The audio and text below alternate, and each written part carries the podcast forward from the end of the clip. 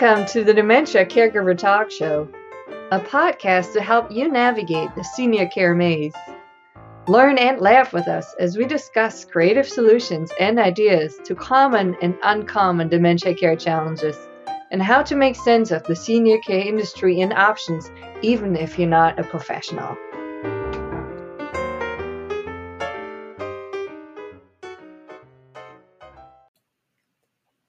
And welcome to the Dementia Caregiver Talk Show, episode 16. We're humming along. I'm here with Joanne Westbrook. Hey, good morning. Good morning. And today we have a, uh, an interesting topic that's actually also very important. And I think a lot of people don't think about it that much. And Right. it is hospital stays in dementia. and sort of what is different about a hospital stay if a person has dementia and, and what are some of the things you need to consider? Yeah. Well, you know what's uh, what is really the challenge with dementia, first of all, is that as a general rule, people will go to the hospital, but dementia is a second diagnosis. They're not there for their dementia. So the recognition that this person has dementia is not on the radar. Right. Now, what do you know about hospitals as far as how people uh, do they know anything about dementia? Do they know how to treat people? Um. so from what from what I've heard, not so much. Shall we say it's not the primary focus? Exactly. Yeah. Well, when you go to the hospital, I'm assuming that you think you're going to get better before you go home. Hopefully, that's the general hope. yes, yeah. the doctors are there to cure you, and the nurses are too. Yes. And with dementia, that it's such a different thing altogether.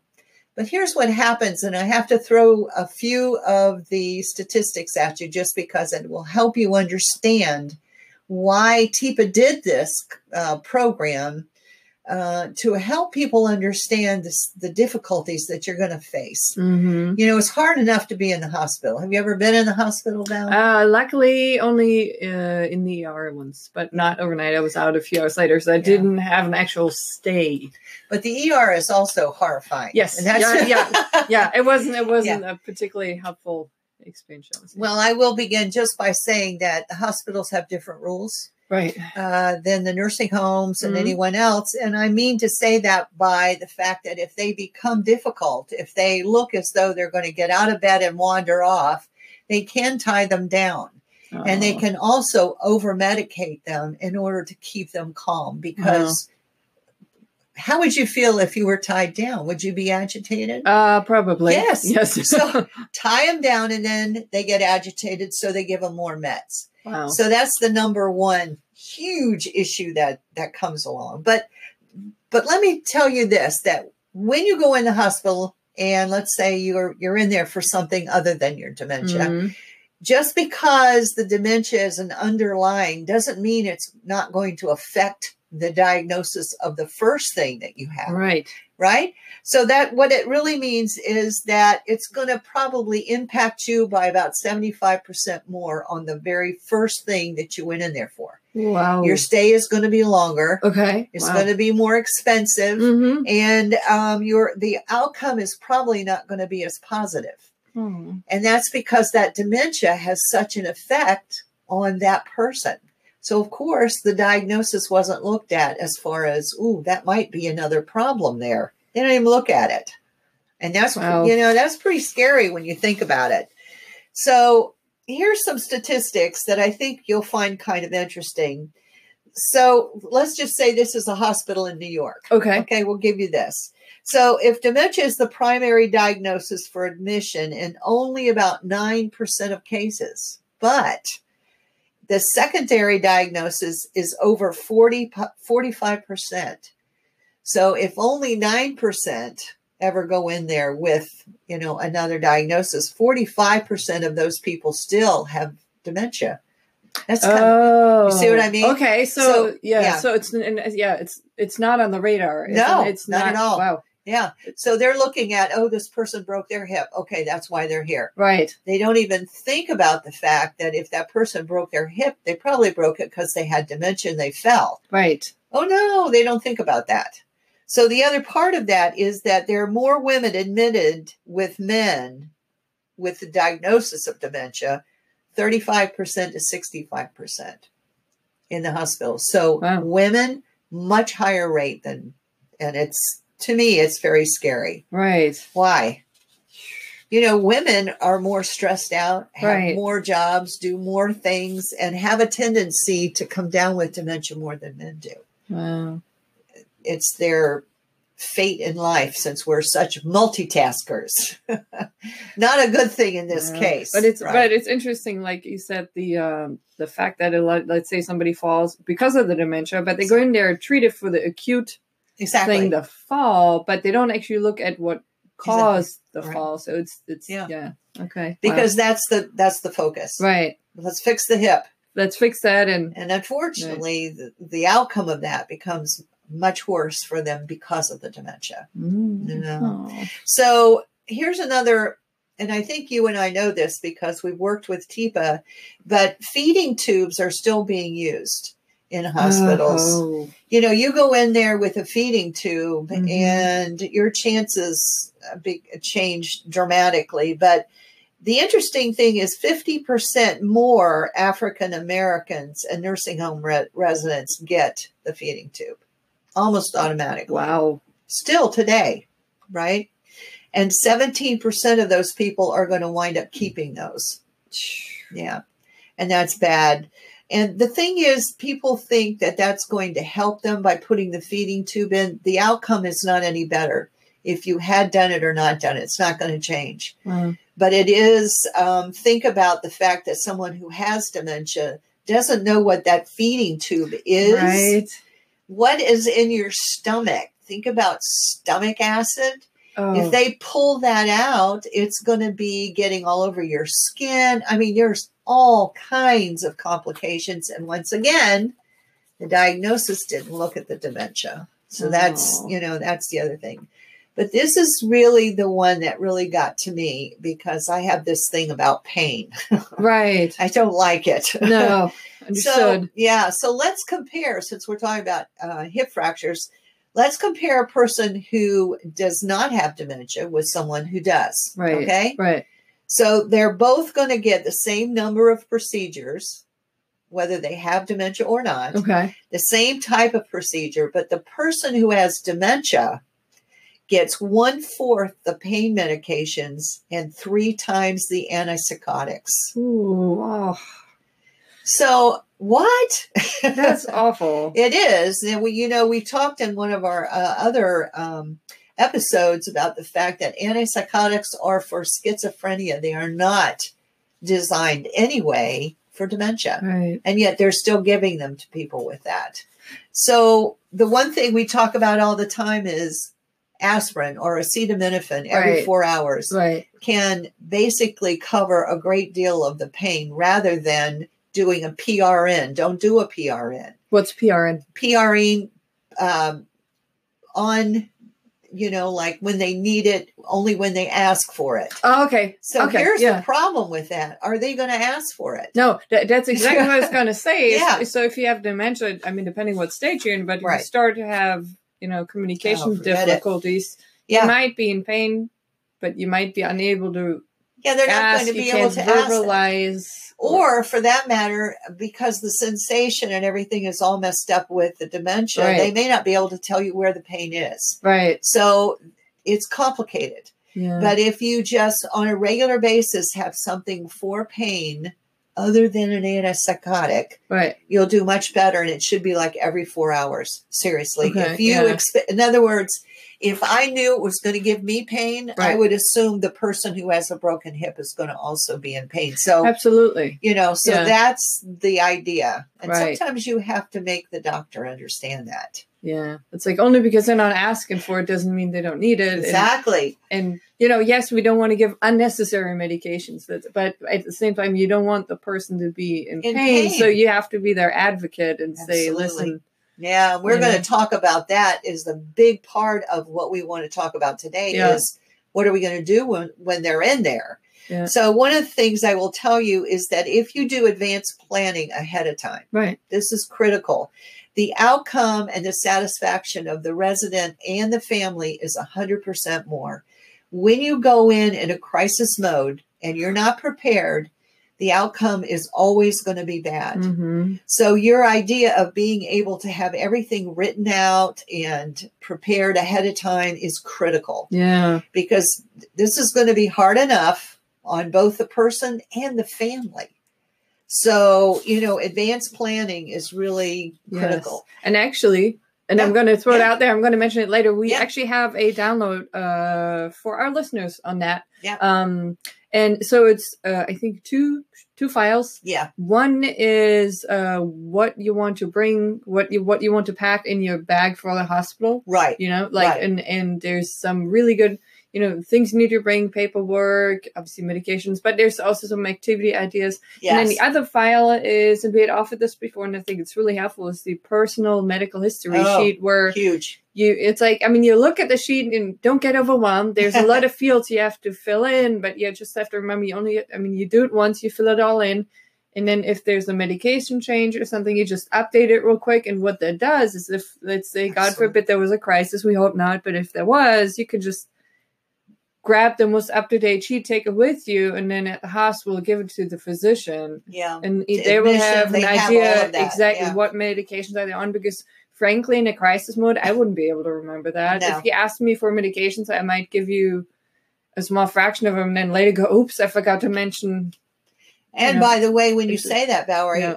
keep in mind that when when it's a crisis mode and you're bringing somebody in that has whatever diagnosis but still has dementia, they're going to be agitated. Take a look at a hospital room. They don't know where they are. yeah The bright lights, the noise, all of that is going to cause them to be agitated. Yeah. And the first thing they're going to do is try to give them a medication to calm them down. Mm. So you're starting off already yeah with an uh, too much medication yes and, just for anxiety. Oh, and then they need. I mean, they need to know what medications you're on. if you- Yes. If you want to avoid uh, interactions between Yeah, them, which can be yeah. really bad. So, if you if you are interested in that, you can get those uh, downloads. Uh, we have those for free uh, on our website. And you want to go to www.pineseducation.org forward slash hospital. So Oh, it's yeah. www.pineseducation.org forward slash hospital. And I'm going to put that in the show notes. Yeah, so it'll be in there, and you won't have to learn. You won't have to remember. Right, that. right. But what I'm going to tell you is, and bringing that up is Mm. to get ready. So you're going to get this form, which we call a hospital bag. right. This is what you're going to put everything and have it together. And by the way, you can do that ahead of time. Those of us who live through hurricanes know that you need to have something set aside in Yes. case of a hurricane, Yes, and you just yes. grab it and you go. Exactly. You, because you won't have time to pack in a moment of emergency. Yeah, exactly. And yeah. you know, it's the same thing that women do when they're pregnant. They know they're going in the hospital. They pack all of that because the moment the water breaks, they You're grab going. a suitcase and you're gone. yeah. Yeah. So it's the same concept. You have it packed away, it's ready, and you know what you're going to take when you get there. Yeah. The other thing I'm going to tell you, which is really important, is you need to build a team. Um, you have to have other people to share the load with you.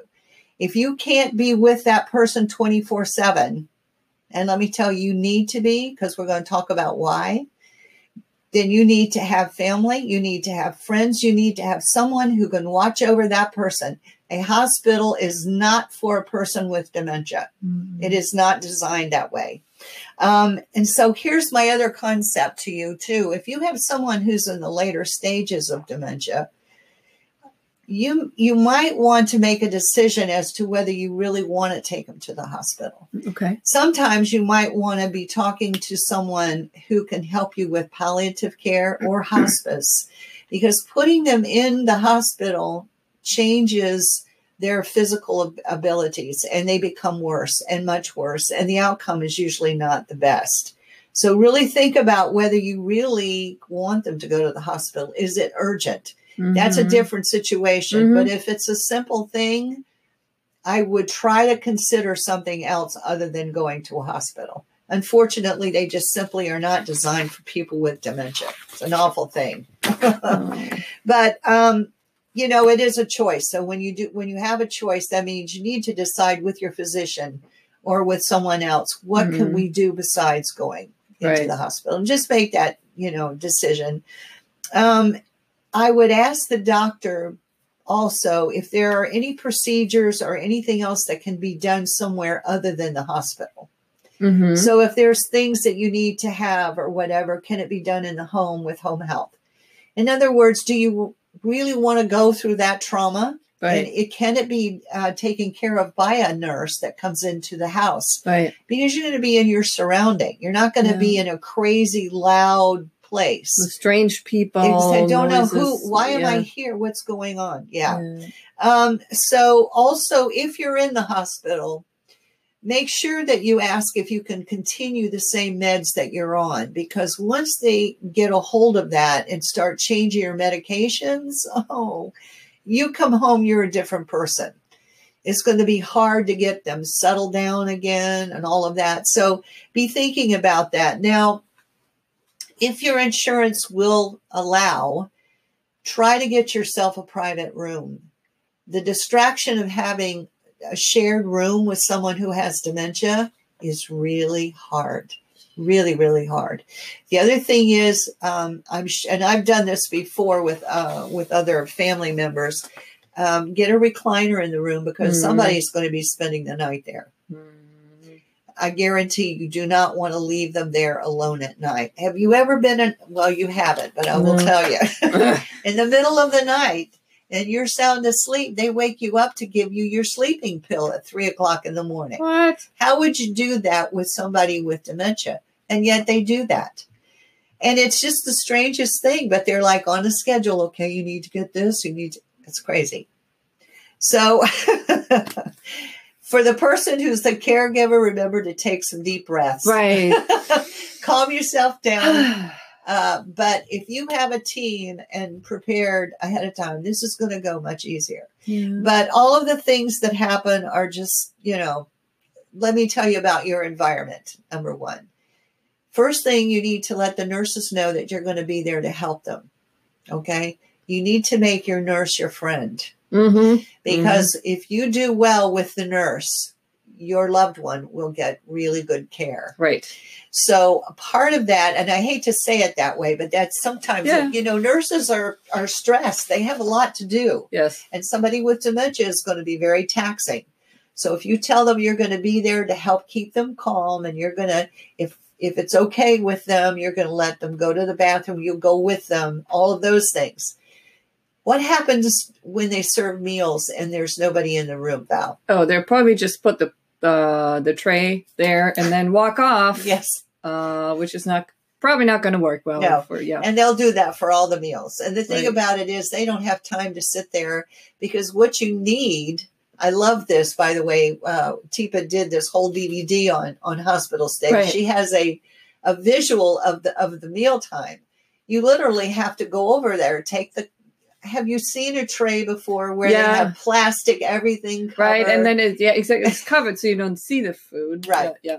and then the, the fork and knife are all in plastic and Right. wrapped and there's no way that person's going to be able to eat unless you have somebody there to assist them and then when they come back to the room and nobody ate well i guess they're not hungry so they take it away this is this is just one of the many you know dilemmas and if there isn't somebody in the room and that patient gets up to go to the bathroom and they fall Mm-hmm. now we have a, another issue. And so then they're going to get tied down because they can't take the chance of having them wander off down the hall. Yeah. So families set up 24 7, literally. You have to be there all the time. Yeah, because I mean, like even sorry with the food, I just so if I I envision it in my head, and if you take the tray and put on the table besides the bed, so if you're the person with dementia, as we know, the your field of vision shrinks. So Yes. you can only see. Let's you know if you have the goggle looks, or at some point you have the binocular, yeah. you can you don't see anything on the sides. No? You would never even know the food is there. Exactly. Exactly. So people, and do you think the hospital people there are trained with dementia? No. No. So they really don't even they're not even thinking about vision. They're not thinking No. about the ability that this person first of all, depending on what level they're in, may not understand the words that the nurse is saying to them anyway. Right. So that's you know, that's part of it. Yeah, and I think we want to clarify. We're, you know, I mean, people, highest respect to nurses Oh, and hospital course. care staff. I mean, you know, they're doing the best they can. It's just like you said, dementia is not their focus, and they have a gazillion other Yeah. things on their Yeah, mind and exactly. to do. And so, yeah, And again, they're there to cure you, help you, get Right. you out. exactly. Yeah, You don't go to the hospital thinking when you go home you're going to actually be worse. no, because, no, You know, but the, the reality is when somebody goes to the hospital and they do have that underlying diagnosis, right. when they get home, things are going to be much worse for them. Mm. They're not, you know, their chances are probably much slimmer by the time they get out. But um, something to think about for you is to turn the television off. Right, because that's, That's extra noise, right? External noise. You don't Mhm. need it. The telephone ringer. You're already getting overhead announcements. And so if you can close the door and keep the lights down low and be able to even play some soft music in there and do some sort of interaction with that person, whether it's reading, whether it's singing a song, it doesn't matter. But your goal is to try and um, maximize their independence. Otherwise, as I said, they can tie them down. And you know what agitation will come from that. That would be horrible. You know, so it's always about that. And to me, you need to tell the doctor not to ask questions to the person that has dementia. They cannot answer those questions correctly, or they may not understand it. But number one, please don't talk over the patient. Ask the doctor to step outside or the nurse and have that conversation. It's very embarrassing to that person, Yeah. number one Mm. but especially if they still understand what's going on. Um, but the person may not be able to give the doctor correct information anyway, and it's better for the loved one who knows that person to be able to explain what's been happening. You know, that's just kind of a basic thing. Um, any always, of course, with the food, go back like you fill out the menu. You take care of those responsibilities because again the dietary person is going to come down and see you didn't fill anything out and Well, they must Well, not I want guess- dinner then. i guess they don't want breakfast or Right, whatever i'm just not going to worry about it Mm. but um, it's really important to think about um, if that person has other physical issues like hearing issues whatever it happens to be make sure the staff knows about that too so your nurse becomes the person that you connect with now remember Mhm. they they rotate Right. Oh boy. you know so you have several different people that you're going to be dealing with and to me that's really critical Mm. um, it doesn't matter what whether you're in a nursing home or a hospital the person who's caring for your loved one becomes your family and the more you can make them feel empathy for that person understanding what's going on the better that will go for you and for them. So that's pretty much critical. And again ask questions about anything that you're not sure of Mm. um, because you want to know what's coming down the pike what's gonna what's next are we doing x-rays? How can i help keep her calm or him calm until this whole set of tests or whatever are done? Just let me know and i will make those plans you know i'll, I'll work on it. Hmm but it's just that it's so frightening uh, to to know that you go into a place where they're not prepared because they t- truly don't know what to do with this person Right. so that's up to you but if you're a lone person remember 24 7 in a hospital it'll kill you Yeah. you got to have another person maybe who can take over at night and stay Right. there just to be the advocate in the evening because the advocate is number one when it comes to dementia Mhm. and you know, we got. I love the fact that we have so much in the resources and information. We do, this. we do, yeah. Why don't you like, tell like, folks yeah, about like, that? like Joanne mentioned, we actually have a training program with dementia Yeah. care expert Teepa Snow uh, about hospitals, Yes. about hospital stays, and and how you can really, you know, make sure that you know you can, like Joanne said, be an advocate for the person right.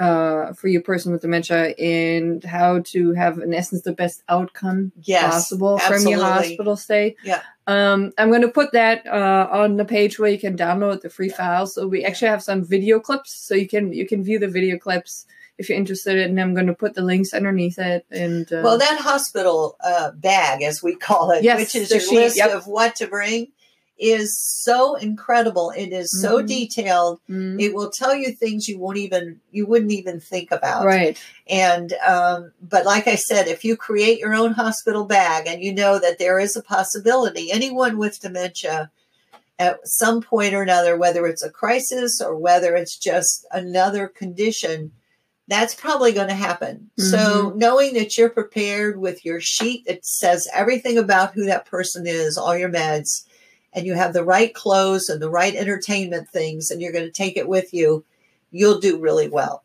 Yeah. You'll do really well. Thank you, Joanne. No, you're very yeah, I appreciate it. And again, if you uh, those sheets you can find at www.pineseducation.org forward slash uh, hospital. And that is already on the, the sheet that you're sending out, right? Uh, The link? Uh, the link, yes. Yeah, I'm going to put that in the show notes underneath. Oh, so- perfect. Okay. All right. Thank you, Joanne. I really appreciate it. I think it's a lot of uh, critical information that, that you wouldn't, you know, I wouldn't think about. yeah, You know, uh, yeah. If you haven't done it, it's it's surprising. yeah. So we don't want anybody surprised. We want you to be No. successful. no, exactly. Yeah. Oh, all right. Thank you, Joanne. And Thank you. thank you, everybody, for attending. And we hope to welcome you back soon. Sounds good. Bye. Bye bye.